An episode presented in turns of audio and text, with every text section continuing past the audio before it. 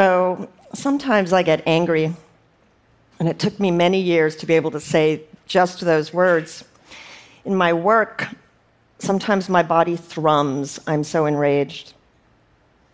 But no matter how justified my anger has been, throughout my life, I've always been led to understand that my anger is an exaggeration, a misrepresentation, that it will make me rude and unlikable. Mainly as a girl, I learned, as a girl, that anger is an emotion better left entirely unvoiced. Think about my mother for a minute. When I was fifteen, I came home from school one day, and she was standing on a long veranda outside of our kitchen, holding a giant stack of plates. Imagine how dumbfounded I was when she started to throw them like frisbees into the hot, humid air.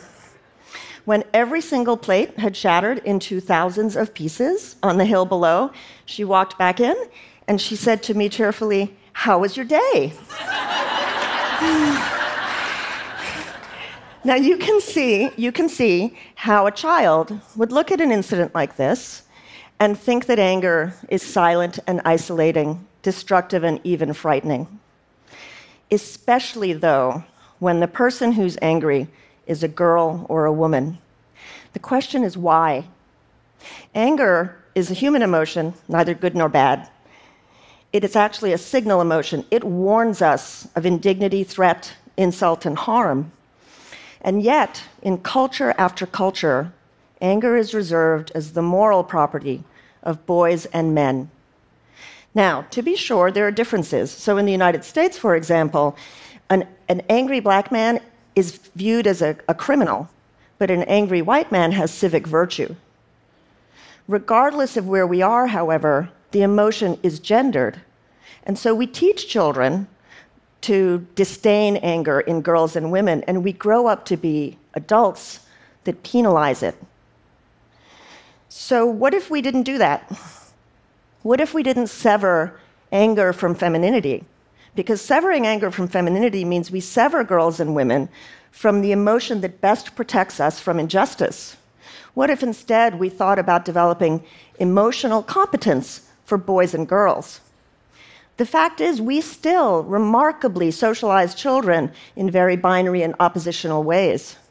Boys are held to absurd, rigid norms of masculinity, told to sort of renounce the feminine emotionality of sadness or fear, and to embrace aggression and anger as markers of real manhood. On the other hand, girls learn to be deferential, and anger is incompatible with deference. In the same way that we learn to cross our legs and tame our hair, we learn to bite our tongues and swallow our pride. What happens too often is that for all of us, indignity becomes imminent in our notions of femininity. There's a long personal and political tale to that bifurcation. In anger, we go from being spoiled princesses and hormonal teens to high-maintenance women and shrill, ugly nags. We have flavors, though. Pick your flavor. Are you a spicy hot Latina when you're mad? Or a sad Asian girl? A, an angry black woman? Or a crazy white one? You can pick. But in fact, the effect is that when we say what's important to us, which is what anger is conveying, people are more likely to get angry at us for being angry, whether we're at home or in school or at work or in a political arena. Anger confirms masculinity and it confounds femininity. So men are rewarded for displaying it and women are penalized for doing the same. This puts us at an enormous disadvantage, particularly when we have to defend ourselves and our own interests. If we're faced with a threatening street harasser, a predatory employer, a sexist, racist classmate, our brains are screaming, "Are you kidding me?" And our mouths say, "I'm sorry, what?" Right? And it's conflicting because the anger gets all tangled up with the anxiety and the fear and the risk and retaliation. If you ask women what they fear the most in response to their anger, they don't say violence, they say mockery. Think about what that means. If you have multiple marginalized identities, it's not just mockery. If you defend yourself, if you put a stake in the ground, there can be dire consequences. Now, we reproduce these patterns not in big, bold, and blunt ways, but in the everyday banality of life. When my daughter was in preschool, every single morning, she built an elaborate castle, ribbons and blocks, and every single morning the same boy knocked it down gleefully. His parents were there, but they never intervened before the fact. They were happy to provide platitudes afterwards. Boys will be boys. It's so tempting. He just couldn't help himself. I did what many girls and women learn to do. I preemptively kept the peace, and I taught my daughter to do the same thing. She used her words. She tried to gently body block him. She moved where she was building in the classroom to no effect. So I and the other adults mutually constructed a particular male entitlement. He could run rampant and control the environment, and she kept her feelings to herself and worked around his needs.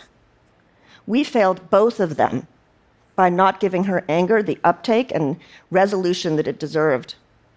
Now, that's a microcosm of a much bigger problem, because culturally, worldwide, we preference the performance of masculinity and the power and privilege that come with that performance over the rights and needs and words of children and women.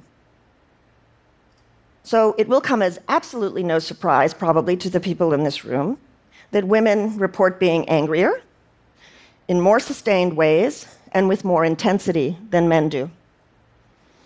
Some of that comes from the fact that we're socialized to ruminate, to keep it to ourselves and mull it over.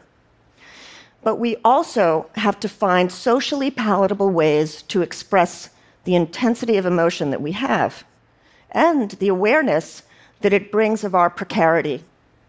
So we do several things. If men knew how often women were filled with white-hot rage when we cried, they would be staggered. We use minimizing language. We're frustrated. No, really, it's okay. We self-objectify and lose the ability to even recognize the physiological changes that indicate anger. Mainly, though, we get sick. Anger has now been implicated in a whole array of illnesses that are casually dismissed as women's illnesses.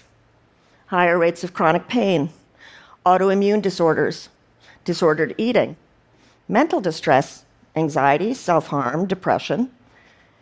Anger affects our immune systems, our cardiovascular systems. Some studies even indicate that it affects mortality rates, particularly in Black women with cancer. I am sick and tired of the women I know being sick and tired. Our anger brings great discomfort. And the conflict comes because it's our role to bring comfort. There is anger that's acceptable. We can be angry when we stay in our lanes and buttress the status quo. As mothers or teachers, we can be mad, but we can't be angry about the tremendous costs of nurturing. We can be angry at our mothers, let's say as teenagers.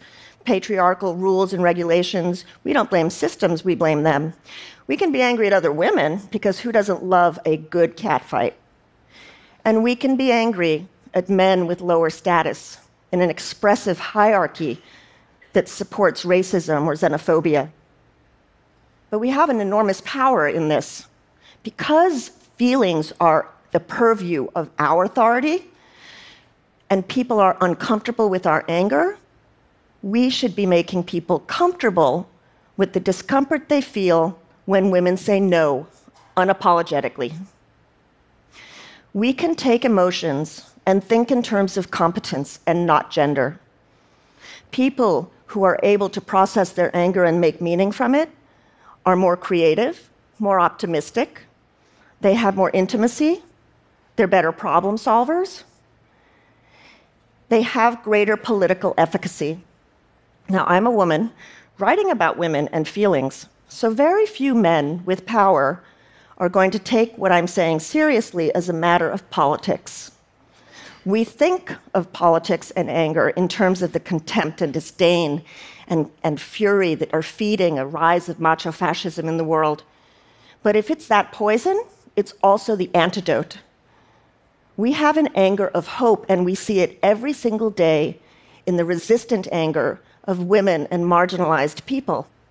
It's related to compassion and empathy and love, and we should recognize that anger as well.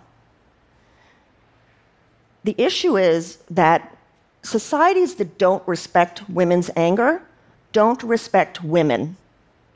The real danger of our anger isn't that it will break bonds or plates, it's that it exactly shows how seriously we take ourselves, and we expect other people to take us seriously as well. When that happens, chances are very good that women will be able to smile when they want to. Thank you.